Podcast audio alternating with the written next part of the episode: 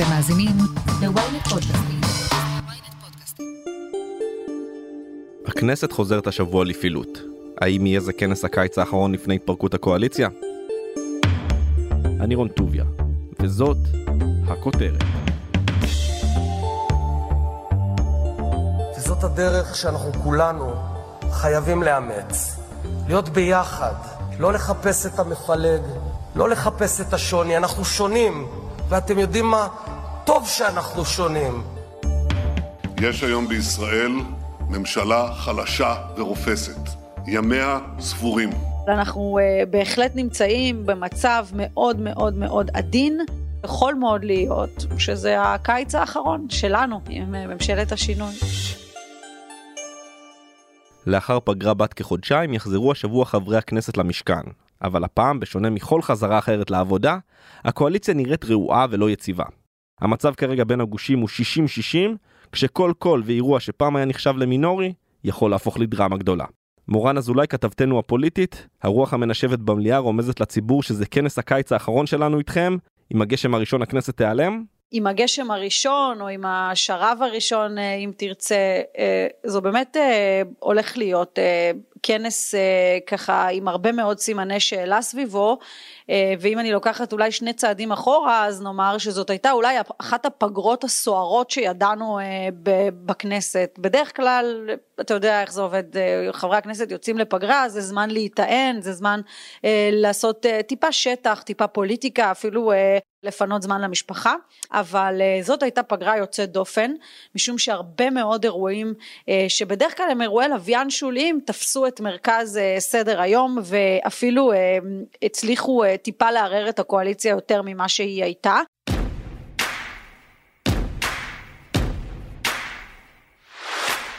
קיבלתי מחדש את התחושה שבה אני נאמנה לערכיי, אבל בעיקר לבוחריי. נפתלי בנט, איילת שקד והנשרכים אחריהם פגעו פגיעה אנושה בעמוד התווך הזה.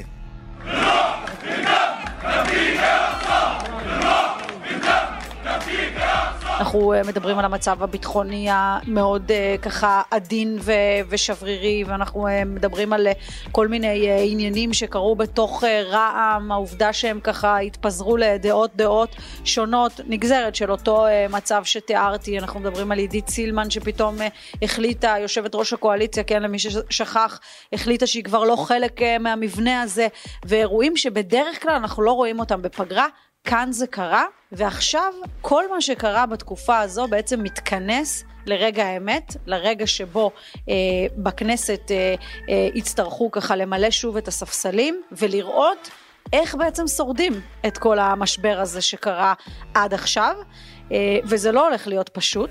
ככל שאני מנהלת שיחות עם אה, חברי כנסת אה, ככה מנוסים וגם אה, שרים שראו דבר או שניים בפוליטיקה, אומרים זה בהחלט המבחן הכי גדול שלנו, זה אירוע לא פשוט לצלוח אותו.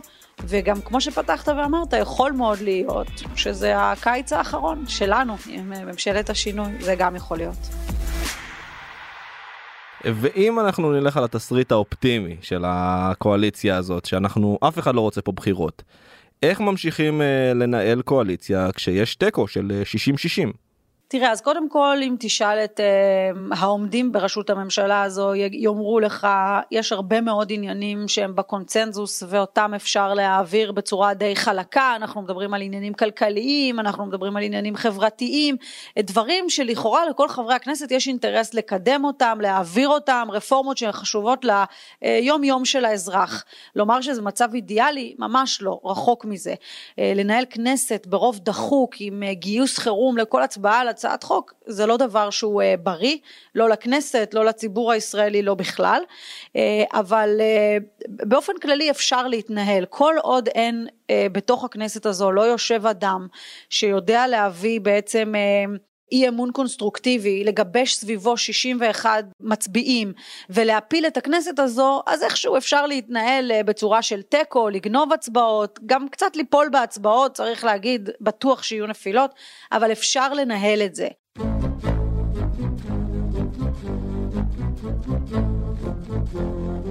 לפני החג הוציאה הנהלת הקואליציה חידוד נהלי עבודה לקראת כנס הקיץ, והבהירה שבשלושת השבועות הראשונים לא תתאפשר היעדרות של כלל חברי הקואליציה. אז מה קורה אם מישהו חולה או חלילה קרוב נפטר, או כל סיבה אחרת שהיא? כל היעדרות כזאת היא מתכון לקרקס. דברים מהסוג שאתה אה, תיארת, יש איזושהי.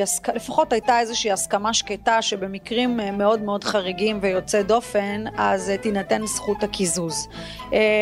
לא תמיד זה עבד בעבר, אנחנו זוכרים מאבקים וטענות על כל מיני דברים של קיזוז. שלא יצאו לפועל בסופו של דבר, למרות שמדובר היה על לוויות ואזכרות ומחלה ואפילו לידה ודברים מהסוג הזה. אבל אני חושבת שבשני הצדדים יתלו תקוות בכך שאפשר להתקזז כי כמו שבקואליציה יש אה, מקרים כאלה גם באופוזיציה יצטרכו קיזוזים כי גם שם מדובר בבני אדם שמגיעים להצבעה וגם שם יש בלת"מים אז אני חושבת שמצד אחד אה, בונים על הקיזוז, מצד שני אתה יודע כבר ראינו מראות אה, יוצא דופן בכנסת הזאת שמליאה מתפזרת לפני הזמן בגלל שאין רוב, פשוט סוגרים את המליאה כי לא מצליחים להעביר חוקים, או שחקיקה נתקעת בצנרת ולא עולה להצבעה בגלל שבאותו יום ספציפית לא מצאו קיזוז, אי אפשר היה למצוא רוב ודברים מהסוג הזה, אלה דברים שבעיניי אסור שיקרו אה, בכנסת אבל הם כבר קרו, ראינו את זה בכנס הקודם. ולכן אה, זה גם יכול לקרות, זה דבר אה, כמובן אה, בעייתי, אבל אנחנו יכולים להתקל בו, אתה יודע, באופן אפילו תדיר בכנס הקרוב.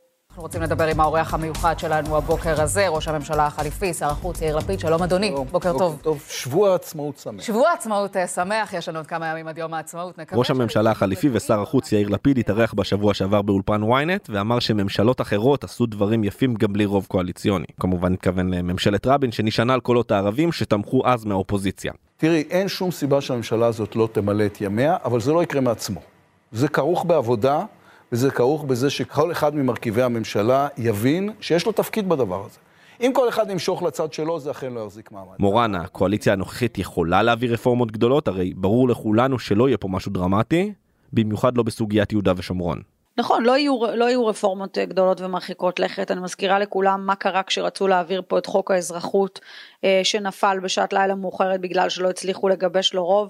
אני לא חושבת שאפשר יהיה להעביר אה, דברים גדולים שקשורים באידיאולוגיה של מישהו, לא בגלל ההרכב, גם בגלל ההרכב העדין אגב, אבל גם בגלל העובדה אה, שבאופוזיציה לא ייתנו לקואליציה ככה לקצור הישגים ברגע האחרון. כולם מבינים שהאירוע הזה הוא לקראת סיום, ייקח עוד חודש, עוד חודשיים, עוד שלושה חודשים, אבל מבינים שהאדם הרע שהוזרם למערכת כבר ככל הנראה הולך אה, להכריע. אפשר להעביר דברים כלכליים וחברתיים, האם אפשר להעביר רפורמות גדולות? אני בספק, האם אפשר להעביר תקציב מדינה שלשם בעצם חותר שר האוצר כל עוד המבנה הזה רעוע לעשות את זה מהר ולנסות לגייס רוב סביב התקציב ולהעביר אותו, גם כאן סימן שאלה האם הוא, אה, האם הוא יצליח. אבל, אה, אבל בהחלט דברים של השוטף, אה, קטנים, לא משמעותיים, ברוב רגיל, אה, רק נגיד לטובת הציבור, יש הרבה פעמים שחוקים עוברים ברוב של 12 חברי כנסת מול שישה באופוזיציה, או, או דברים כאלה, לא תמיד יש גיוס חירום. זה גם דברים שקורים. שאלה מה תהיה מידת המוטיבציה של האופוזיציה להילחם עד הסוף, לטרפד כל הצבעה אה, וגם לגנוב אה, אנשים אה, ככה מהקואליציה ואנחנו יודעים ש, שבמובן הזה לקואליציה יש לא מעט כאבי ראש כדי לוודא שכולם באמת יעמדו מאחוריה כל יום כל הזמן. אז מה באמת יכול להוביל לקריסה? מה יסגור את הטקס הזה שנקרא ממשלת השינוי? אז קודם כל אה, אני חושבת שפינוי אה, חומש הוא אחד האירועים הגדולים והמטלטלים שיכולים אה, ככה להביא לקריסתה של הממשלה בעיקר מהצד הימני. אחרי פרישת עידית סילמן ועמיחי שיקלי אז אתה יודע פרישתה מהקואליציה. בעצם חסרה עוד אצבע אחת ואנחנו יודעים עד כמה בצד הימני של הממשלה מתנדנדים פה ומתלבטים איך לפעול ומה לעשות אם שר הביטחון בני גנץ ילך לפינוי חומש שלא במתכונת שהייתה עד היום כשמפנים ובעצם המתיישבים חוזרים אלא לפינוי חד וחותך וטיפול מה שנקרא אה, עומק בבעיה הזו זה אירוע שבעיניי יכול להביא לקריסתה של הממשלה הזו אה, אירוע מאוד מאוד אה, דרמטי השאלה היא עד כמה שר הביטחון ילך רחוק עם הדבר הזה. אני שמה בכוכבית גם ענייני דת ומדינה, אם כי אה, בשונה מחומש ששם אה, זה מדיניות ששר הביטחון אה, יכול לממש אותה, אתה יודע, במסגרת העניינים הרגילים לכאורה שנמצאים על שולחנו, בענייני דת ומדינה יש איזושהי הבנה גם במפלגת העבודה וגם במרץ, שככל שילכו עם זה צעד או שניים קדימה, מבינים מה הפוטנציאל הנפיץ של האירוע ולכן אני מעריכה שההבנה היא שאי אפשר לטפל כאלה בדברים כאלה, לא תחבורה ציבורית בשבת ולא, ולא דברים כאלה, אבל אני כן שמה את ענייני דת ומדינה אה, בכוכבית כי זה דבר שיכול להוביל לקריסה של ממשלה. עוד כוכבית אחת אני שמה על חבר הכנסת מאזן גנאים מרע"מ. كل اعتداء على أبناء شعبنا راح تشوف القائمة العربية الموحدة وعلى رأس مازن غنايم خارج مين بيقدر يكون يعني مقدساتنا الإسلامية والمسيحية خط أحمر רע"מ זה אירוע מאוד מאוד מורכב בחודש האחרון, יש את מנסור עבאס ויש את רע"מ וצריך להפריד בין שניהם, למאזן גנאים יש שאיפות פוליטיות משלו, הוא לא בהכרח מתיישר אחרי הקו של רע"מ, יש לו קו יותר מיליטנטי בתקופה האחרונה, באופוזיציה גם מזהים את זה וככה עושים הכל כדי לקרב אותו, שאם לא תבוא האצבע הנוספת מהצד הימני, אולי זה יקרה מהצד השמאלי של המפה. אז זו כוכבית, מה יקרה איתו, אה, זה דבר אה, די משמעותי. אה, אגב, בשיחות שאנשים מנהלים איתו, הם מתרשמים שהוא כבר מגיע לקצה שלו, לכן יכול להיות שזו האצבע החסרה שנמצאת כאן. והדבר האחרון שאני אה, ככה מוצאת לנכון לציין אותו זה כמובן הסלמה ביטחונית, שלא לומר מלחמה בעזה, כל דבר כזה יכול להביא את הממשלה העדינה הזאת לכדי פירוק. ראינו את המבחנים האחרונים כמה הם היו קשים, גם לצד הימני שיושב בממשלה וגם לצד השמאלי שיושב בממשלה, בעיקר לרע"מ, ראינו כמה קשה להם להכיל אה, את האירועים האלה מבלי אה, לשייט באופן טבעי לטריטוריה שלהם, לאידיאולוגיה שלהם, אלא אה, מנסים ככה קצת אה, לשמור על אה, איזון כדי בכל זאת לאפשר את שלמותה של הממשלה, יכול מאוד להיות שירגיע רגע שאם הנפיצות הזאת של המצב הביטחוני תתפרץ, זה גם יהיה הרגע שבו הממשלה הזאת תקרוס.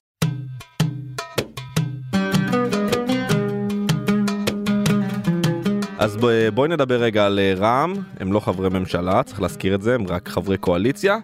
איך שומרים עליהם שיישארו בקואליציה ולא יזלגו כמו מאזן גנאים לכיוון האופוזיציה? נזכיר שהאופוזיציה רוצה השבוע להעביר חוק לפיזור הכנסת, וברע"מ עדיין לא הבטיחו האם הם יופיעו להצבעה.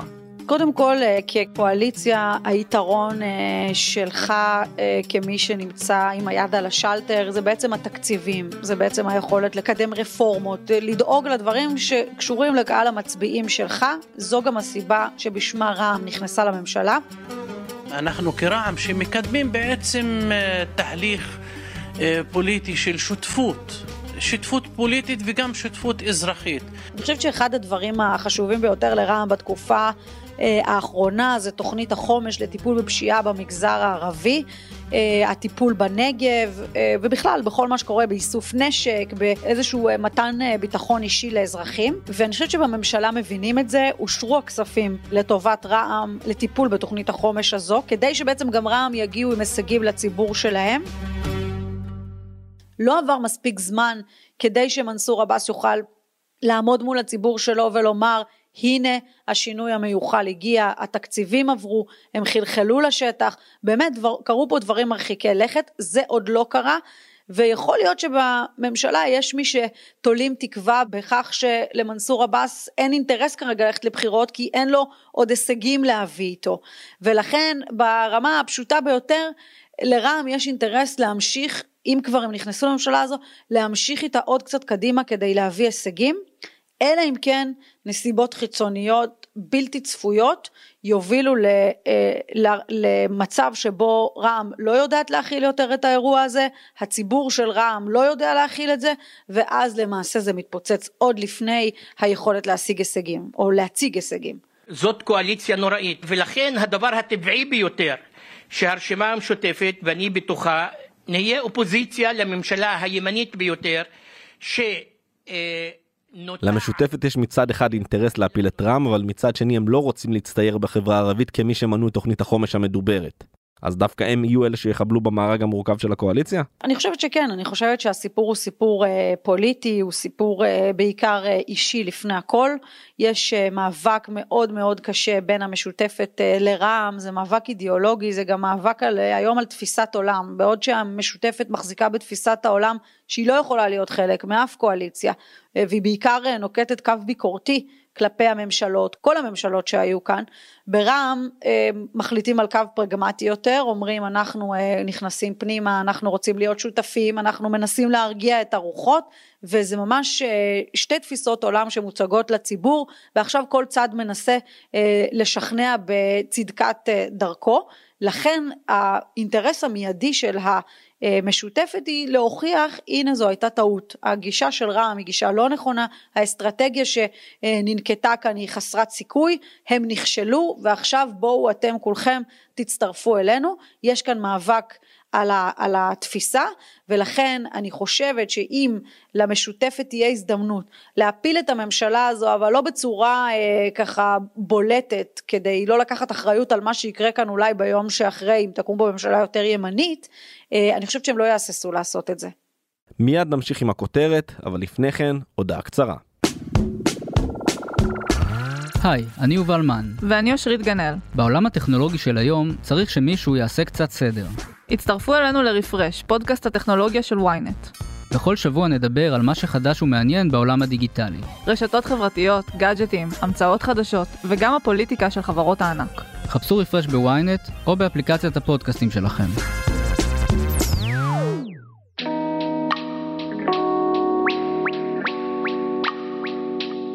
אז מורן בואי נדבר על האופוזיציה יותר לעומק. בפרק הקודם שהתארחת, המשחק החדש של בנט, לפיד ועבאס, אמרת שהאופוזיציה הנוכחית היא אפקטיבית, שהיא עושה את העבודה שלה, אז אני רוצה לחלוק עלייך, לאתגר אותך.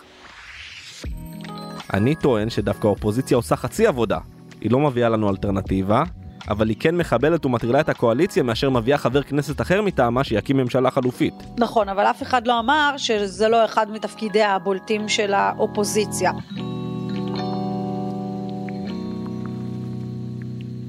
יש היום בישראל ממשלה חלשה ורופסת. ימיה ספורים. אני קורא... תראה, מכאן... אם אני מנסה עכשיו לבחון רגע את אה, דרכו של יושב ראש האופוזיציה אה, נתניהו, אז זה נכון שאין לו ממשלה ביד, ראינו את זה ארבע מערכות בחירות קודמות, ספק אם תהיה לו ממשלה גם בפעם הבאה. אבל כאופוזיציה שתפקידה בעצם אה, לחבל ביום יום של הממשלה הזו, או לנסות להפיל אותה, אני חושבת שכאן הם דווקא מצליחים לערער אותה. אה, עמיחי שיקלי ועידית סילמן הם דוגמה טובה אה, לעבודת אופוזיציה אפקטיבית, שהפעילה לחץ מאוד מאוד מאוד כבד גם על שיקלי וגם על סילמן, עד רמה שהלחץ הכריע בסופו של דבר. והאופוזיציה הזו מבחינתה, כל עוד אין לה ממשלה אחרת, אבל היא גם לא רוצה לראות את הממשלה הזו מכהנת, פשוט צריכה לערבב את הקלפים מחדש, להוביל למצב שהקלפים מתערבבים מחדש, ואז אולי יגיע איזה אס, אולי פתאום יקרה איזשהו אה, נס בדמות מפלגה חדשה שתשלים את הימין, אה, בדמות אה, מישהו שפתאום יוותר על הצהרות קודמות שלו ופתאום יחליט לשבת עם נתניהו, כבר ראינו את זה פעם אחת עם גנץ, אולי יש עוד שחקן כזה שיסכים לעשות את זה ולחצות את הקווים. המטרה של האופוזיציה שהכל יתערבב מחדש. לשם הם חותרים ולפחות בשלב הזה, בנקודה הזו שאנחנו מדברים, הדבר הזה עובד, הם מצליחים לערער את הקואליציה, הם לא מצליחים להפיל אותה עדיין, אבל הם מצליחים לערער אותה והם עושים את זה בצורה אה, לדעתי מאוד מיומנת, אם אנחנו בוחנים אותם כאופוזיציה מתפקדת. בהסכמים הקואליציוניים הייתה התייחסות למקרה של נפילת הקואליציה. במידה ומי מחבריה מהצד הימני, תקווה חדשה, ישראל ביתנו או ימינה יגרום להפלתה, לפיד יהפוך מיד לראש ממשלת מעבר.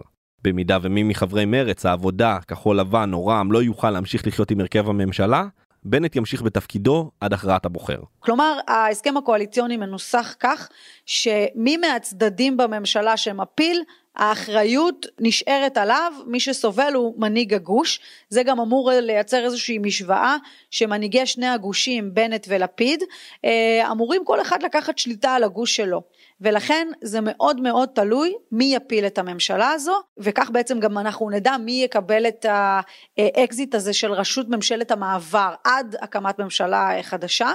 בעבר היינו אולי טיפה מזלזלים בתואר הזה ראש ממשלת מעבר, אבל במציאות פוליטית שבה אה, לא תמיד יש ממשלה ולפעמים אה, המערכת אה, ממשיכה לעוד בחירות ועוד בחירות ולמין כאוס כזה, אז יכול להיות שראש ממשלת מעבר יכהן פה הרבה יותר משלושה חודשים של בחירות, ולכן זה יהיה אה, תחנת זמן משמעותית לראות לאן הדברים באמת, באמת אה, ממשיכים קדימה. ובכלל המבנה הזה של קואליציה רוויית משתתפים אנחנו רואים כמה שהוא קשה לניהול כשכל אחד הוא מנהיג בפני עצמו. אם זה ליברמן שעושה כבשלו באוצר, גנץ בביטחון, לפיד בחוץ, ויש לנו כאן את בנט שהוא נער הריבאונד של הממשלה אחרי דיבה פוליטית כמו נתניהו, הוא בעצם נותר פקיד הממשלה. כלומר, אין לו את האופציות שהיו לראשי ממשלה קודמים להוביל מהלכים גדולים. זה נכון שבמציאות אה, פוליטית אה, מהסוג שאנחנו אה, ככה חיים בתוכה, ראש ממשלה עם שישה מנדטים זה דבר כמובן לא אידיאלי, לא רצוי, לא טוב, אין דרך אחרת להגיד את זה. זה נכון שהוא לא יכול גם להוביל כל מהלך שהוא ירצה, בטח לא מהלכים גדולים, גם בגלל כוחו הפוליטי הקטן, אבל גם בגלל הפערים הגדולים. אה, די ברור היה גם בגיבוש ההסכמים הקואליציוניים, שכמעט בכל הסוגיות הגדולות והנפיצות אי אפשר לגעת, כי יהיה מישהו שתדרך לו על הרגל ברגע שאתה תיגע בזה. ולכן הוחלט אנחנו נשרת את אזרחי ישראל בדברים השגרתיים שקשורים ליום יום שלהם אה, ובדברים הגדולים לא ניגע. זו הייתה למעשה החלופה אה, לעוד מערכת בחירות אפשרית אם לא הייתה קמה ממשלה מהסוג הזה.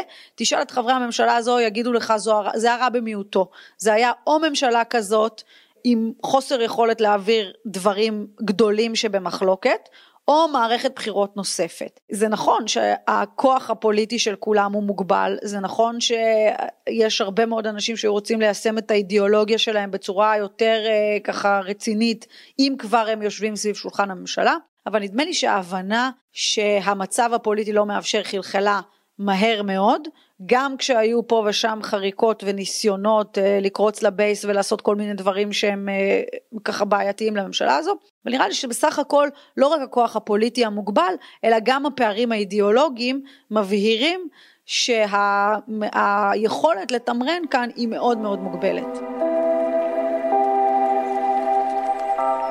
אז מה, מורן, אה, הולכים לבחירות?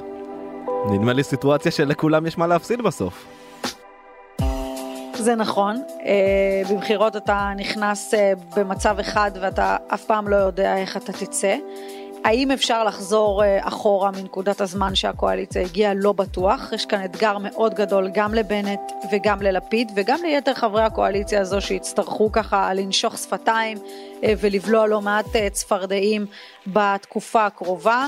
אני חושבת שאנחנו כבר יכולים ככה לראות מעבר לאופק מערכת בחירות, אני לא יודעת להעריך אם זה ייקח חודש, חודשיים או יותר, כולנו יודעים למי ניתנה הנבואה, אבל אנחנו uh, בהחלט נמצאים במצב מאוד מאוד מאוד עדין, ובהחלט ככה מעבר לאופק אי שם, כבר uh, רואים ככה את האפשרות למערכת בחירות. טוב, נקווה שיהיה לך סיקור פוליטי שוטף בתקופה הקרובה ולא דיווחים על מערכת בחירות. מורן אזולאי, תודה רבה. תודה רבה. עד כאן הכותרת להפעם. אתם מוזמנים לעקוב אחרינו בוויינט או איפה שאתם שומעים את הפודקאסטים שלכם. אם זה קורה בספוטיפיי או באפל פודקאסט, דרגו אותנו, וגם תאזינו לפרקים נוספים שלנו, שפספסתם, כמו עומר בר לב הטעויות. אל תתביישו לכתוב לנו בקבוצת הפייסבוק שלנו, פודקאסט להמונים, או אצלי בטוויטר, וכמובן, לא לשכוח לשלוח את הפרק לחבר שעדיין לא שמע את הכותרת של היום. יש בחירות, הוא צריך להתעדכן. או שלא. את הפרק ערכתי ביחד עם גיא סלם, על הסאונד ניסו עזרן, סיוון חילאי חברה גם היא בצוות הכותרת. אני רון טוביה, נשתמע בפעם הבאה.